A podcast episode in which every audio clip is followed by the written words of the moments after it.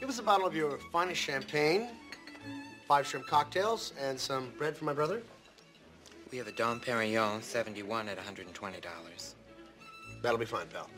Cronicar Digitali, un podcast despre ce merită păstrat.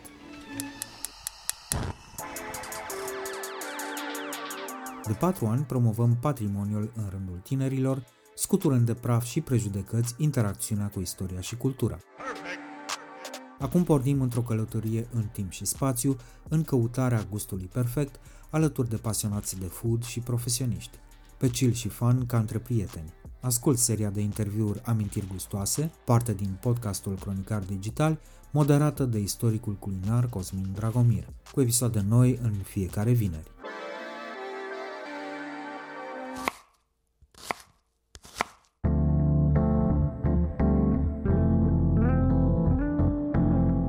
Caius Ovidiu Merșa explică de ce a dorit să revigoreze brandul comunist Lactobar și de ce nu e tocmai indicat să fim foarte stricți când vine vorba de originea unor preparate care în timp au devenit și ale noastre. Cumva tăițelul pleacă din Mongolia, suferă niște transformări în China, din China ajunge în Orientul Mijlociu, din Orientul Mijlociu ajunge în Nordul Africii, din Nordul Africii ajunge în, în Italia. Și dacă urmărim și dezvoltarea cerealelor și a materiilor prime pentru tăiței, paste, cum vrei să le denumezi sau așa ceva, vom ajunge să realizăm de fapt că pastele nu sunt ale italienilor. Deci, nici italienii n-au paste dacă suntem atât de rasiști cu mâncarea noastră. Aflăm ce este de fapt patiseria românească, la ce ne folosește în miezul zilei ujina și de ce supa cremă de vișine cu frișcă nu este un desert. De-a lungul a 100 de ani de experiențe și inovații s-au preocupat să transforme gastronomia într-o artă și planeta într-un loc mai verde. Rubrica Amintiri gustoase este susținută de Electrolux, designed in Sweden.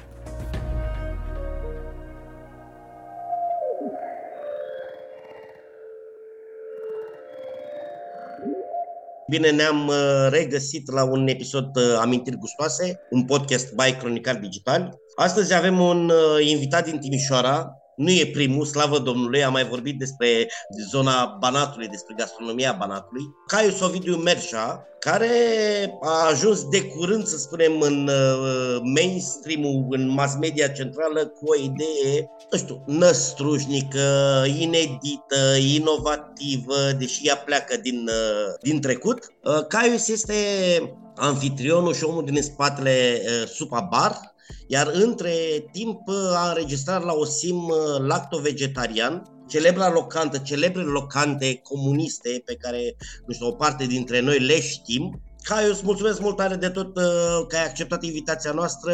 Zim, care-i treaba cu lacto-vegetarianul? Cu lacto-vegetarianul, cu lacto-barul este povestea. Povestea este, ce să zic, numele e arhicunoscut, îl găsești, regăsești în Dex, nu e un brand, să zic, special, a apărut la începutul secolului. Nu noi l-am făcut, dar a fost acel val de inovație, să zic, în, în gastronomia românească în anii 65, 68, 70, în care s-au deschis foarte multe lucruri, locuri noi în, în România regimul comunist dorea să schimbe ceva în gastronomia românească. A și reușit, pe de-o parte, că după aia s-au stricat lucrurile altă mâncare de pește. Ideea era că cumva lactobarul trăiește în memoria colectivă pe două paliere, pe o memorie semantică și pe o memorie episodică. Cei care mai își amintesc fizic de lactobar sunt puțini deja. Noi suntem de la noi în sus, de exemplu, ca vârstă, mai putem să-i găsim uh, pe cei care fizic au fost într-un lactobar, restul doar au auzit de lactobar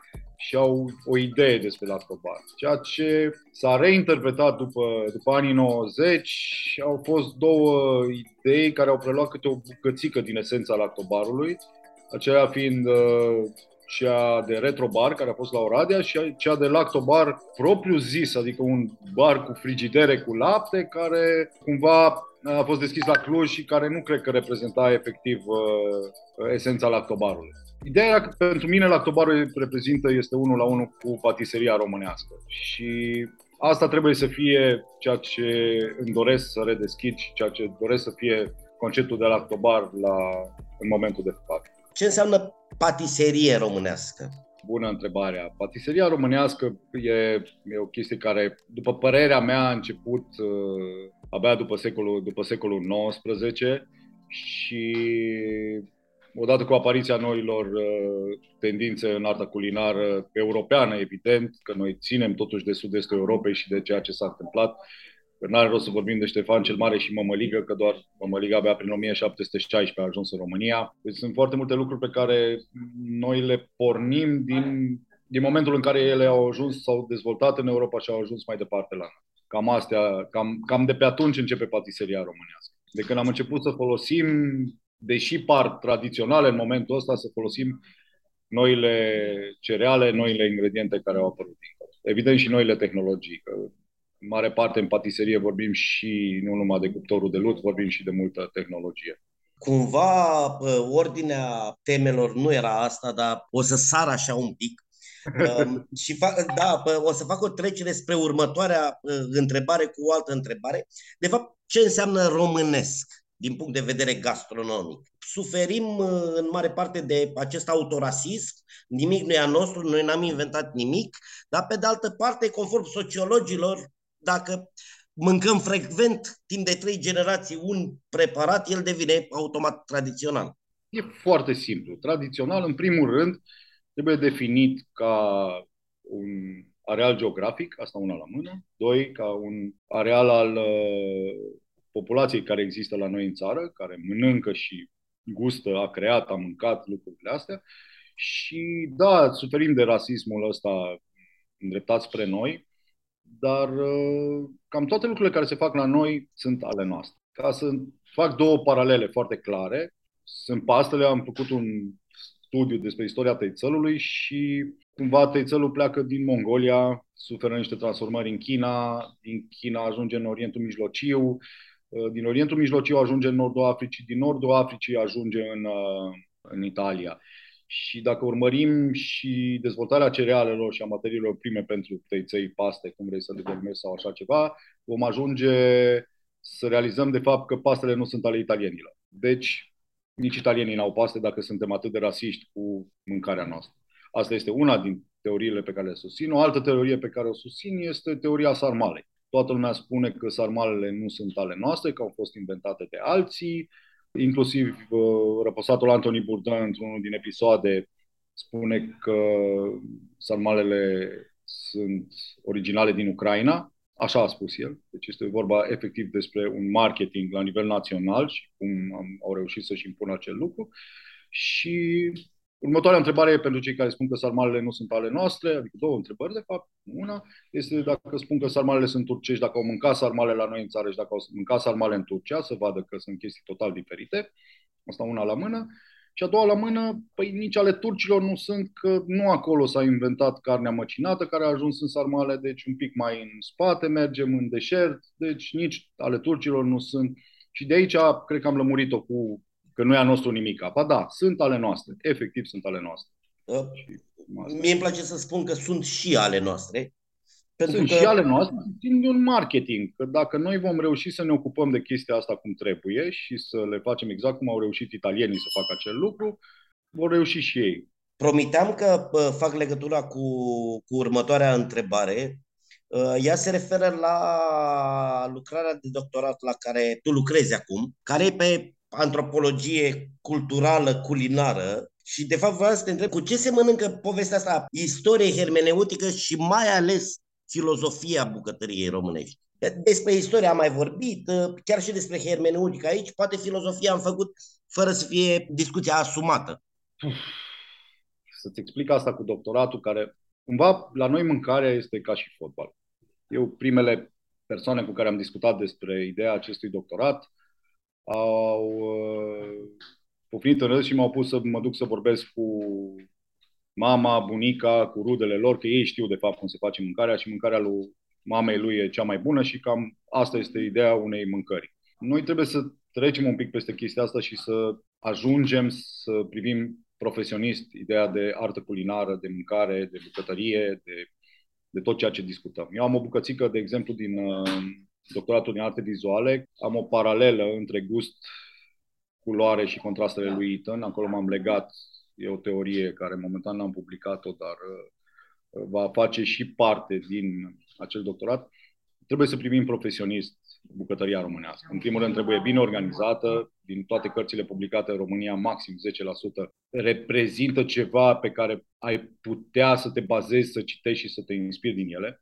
Eu în mare parte lucrez cu arhive din, uh, de la Academia Română și cu ceea ce au cules colegi de mei de pe la universității în Suceava, Cluj, Galați, Craiova, Cluj, destinați că fac parte din centrul de cercetare de la antropologie culturală de la Universitatea de Vest și mai fac parte dintr-un proiect Foodie, care denumirea este Foodie nu e deloc potrivită, dar am acces la o groază de universități și la o groază de oameni care efectiv, efectiv culeg rețete din toată România. Doctoratul e bazat, în primul rând, pe, ca structură și ca mod de privire pe bucătăria italiană. Bucătăria italiană are cea mai bună structură, cel mai bun studiu făcut pe o, pe o bucătărie găsești în Italia. Și lucrez pe niște cărți din Italia despre istoria bucătăriei italiene și efectiv iau tot ceea ce știu din bucătăria românească și introduc pe, prin acel grătar al, al stilului italian de a privi arta culinară. Supa bar.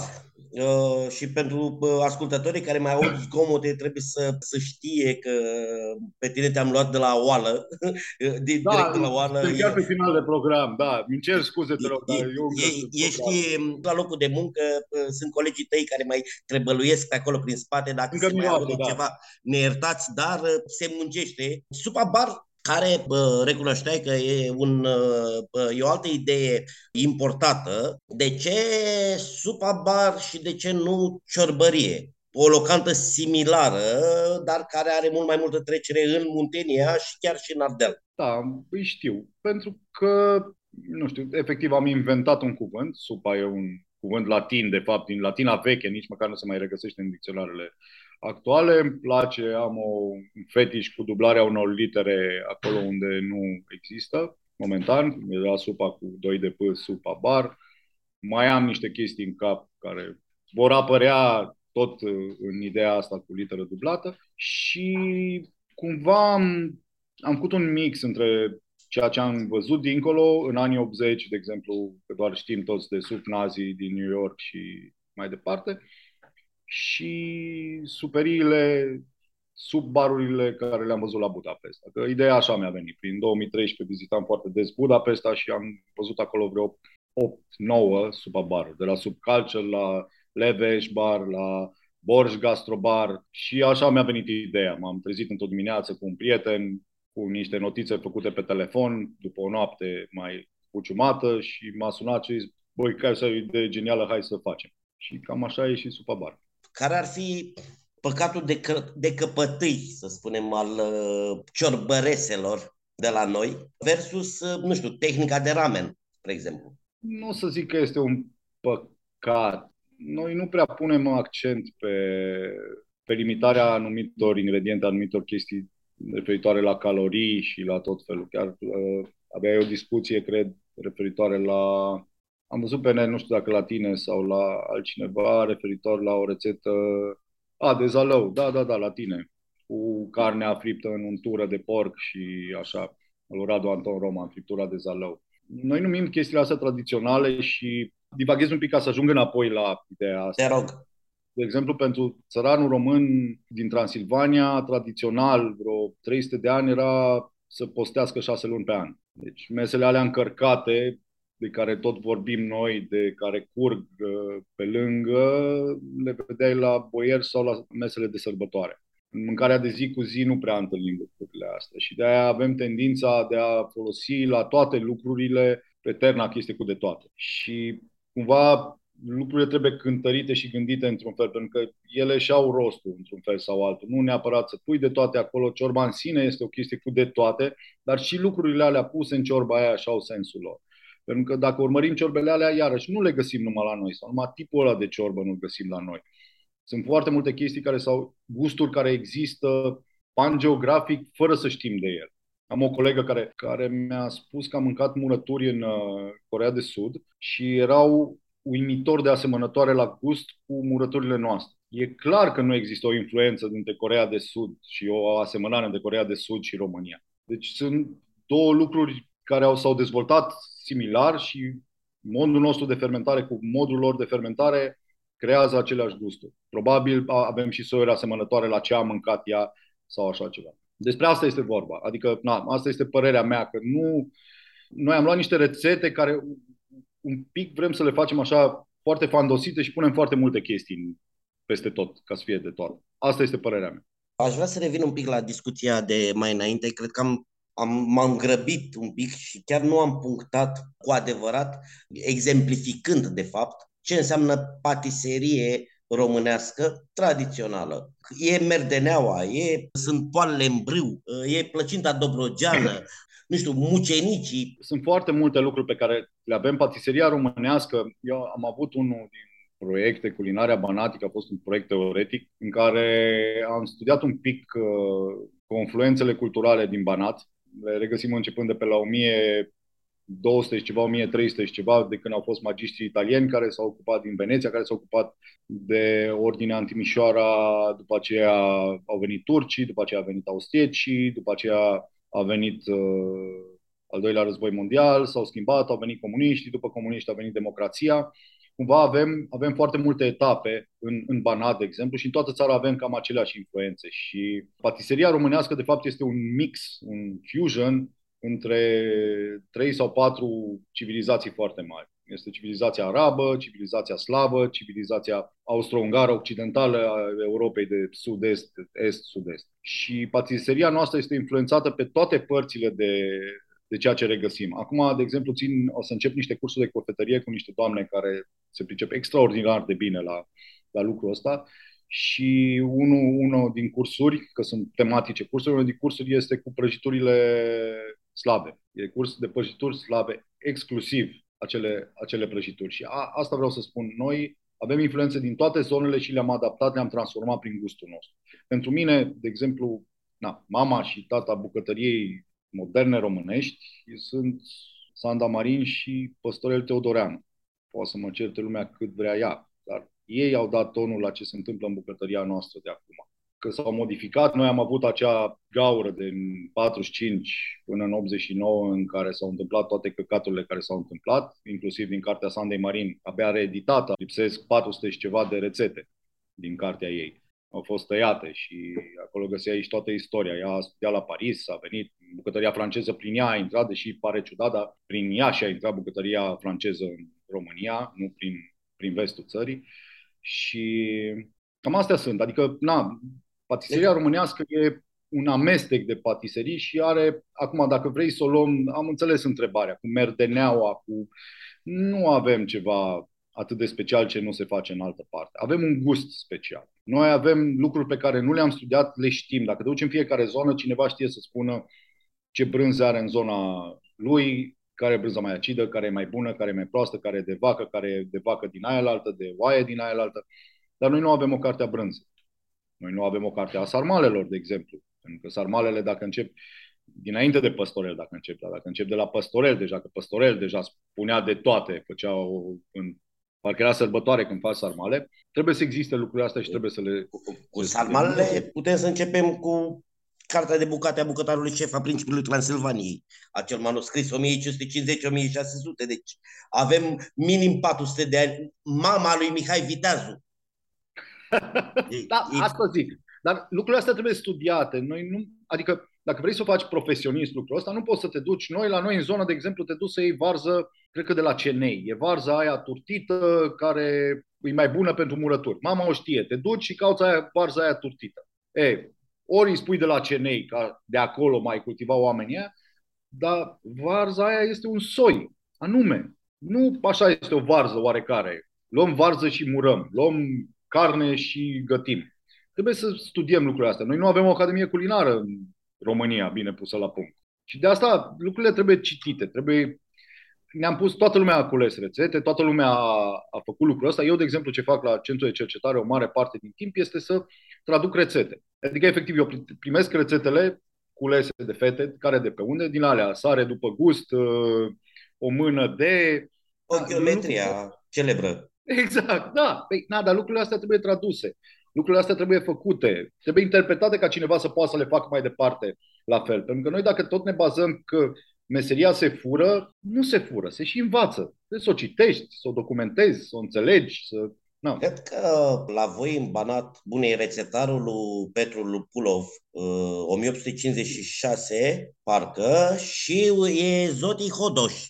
Dar Zoti, cred că la, la Zoti Hodoș, cred că cantitățile din rețetă erau date în prețul de la piață. Ei cartofi de 2 lei. Păi, bă, bun, acum te uiți un pic și spui, bă, ce iau de 2 lei? Știi? Trebuie să uh, faci și calculul ăla cu denominare și cu ce înseamnă leu. Atunci... Imaginează-ți că în caietul ăla de rețete, apropo de supa bar și așa ceva, în caietul de rețete al lui Topulov, gândește-te că una din supele care se serveau în restaurantele timișorene era supă de broască țestoasă. Pentru că Timișoara era o zonă băltoasă, mlăștinoasă și se găseau foarte multe broaște țestoase.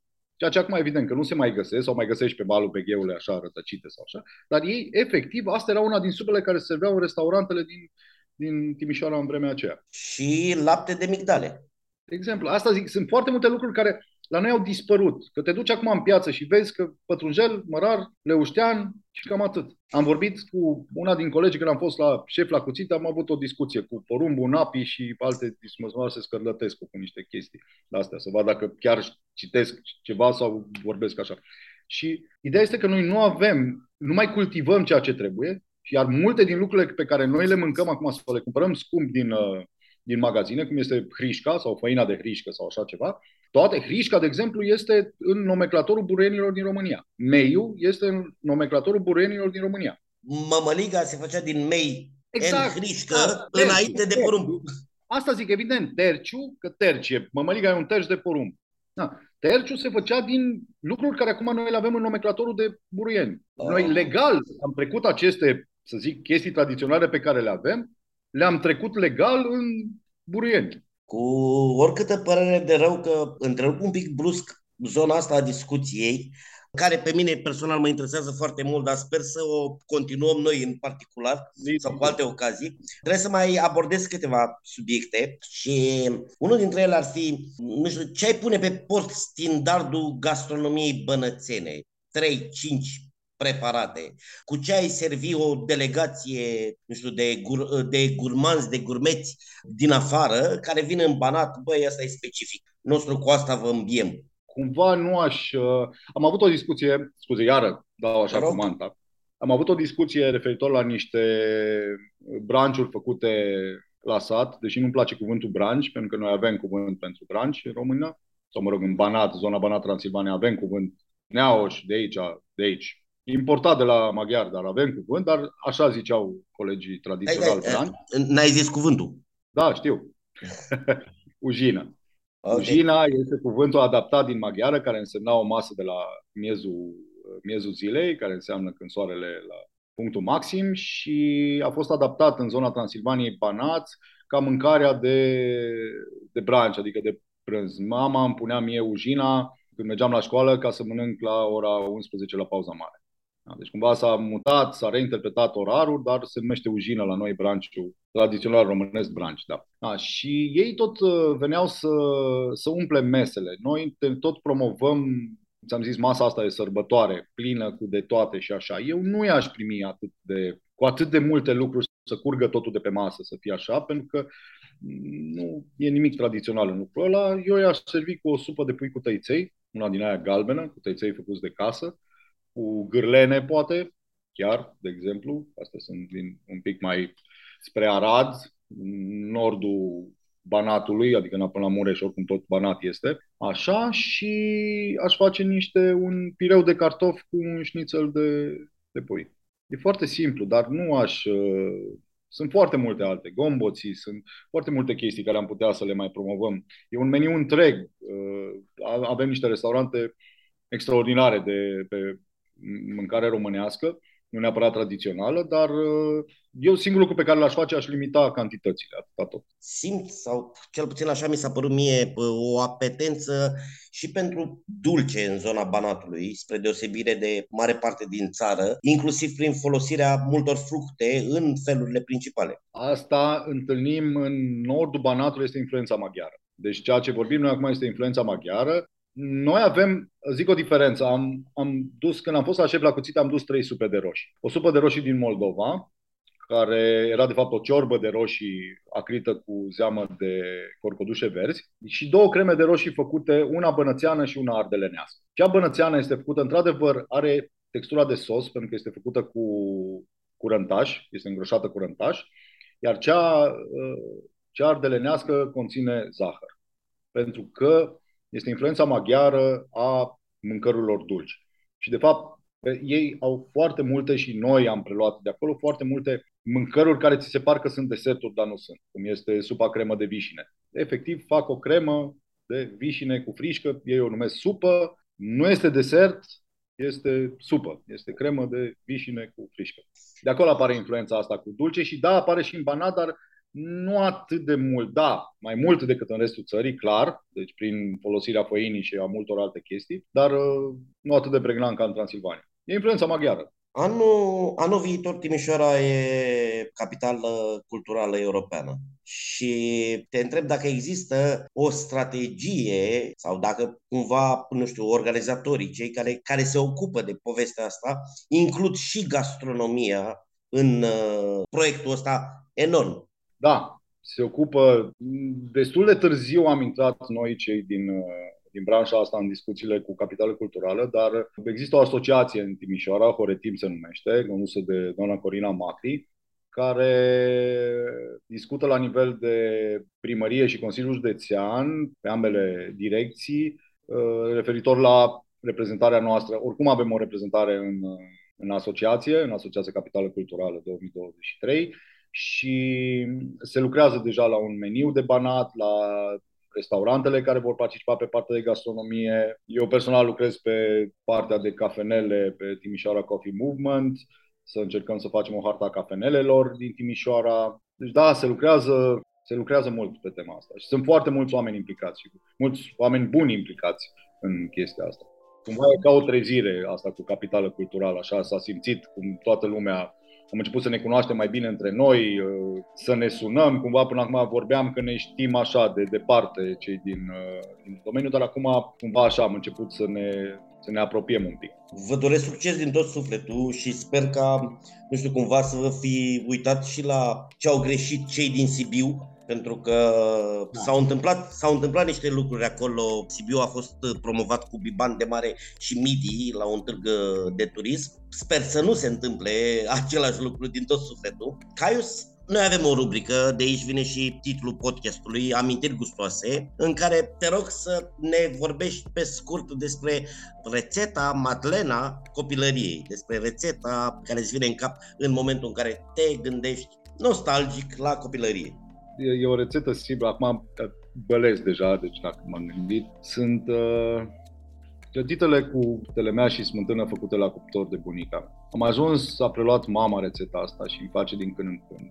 Întotdeauna când se apuca să facă clătitele, nu reușeam să, să mă abțin să mănânc înainte să ajungă în cuptor. Tot timpul trebuia să fac cantitate dublă ca să apuce să pună ceva în cuptor. Și cumva a fost, să zic, au rămas, na, am trăit o perioadă în, înainte de Revoluție și cumva cătitele astea cu brânză și cu smântână era o delicatesă pentru noi. Nu știu dacă neapărat rețeta în sine reprezintă ceva, cât faptul că era așa cumva o sărbătoare să poți să ai și butelia cu gaz, ca să poți să-ți permiți să faci alea la cuptor, să și gătești înainte clătitele, să le pui, să și găsești brânză și smântână, măcar cu 2% grăsime, ca să aibă cât de cât un gust.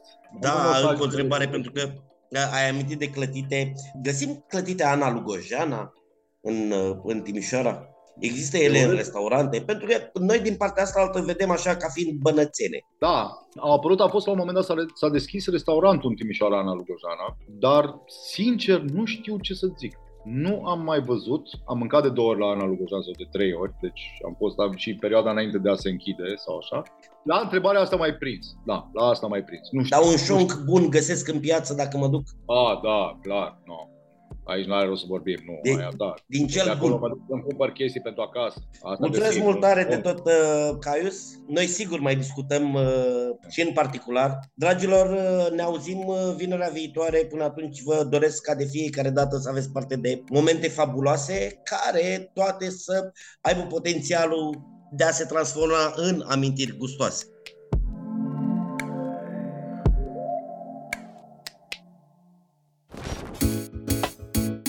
Podcastul Cronicar Digital este susținut de Raiffeisen Bank și Electrolux România. Partenerii proiectului sunt convinși că, prin accesul la educație, cultură și tehnologie, putem deveni cea mai bună versiune a noastră.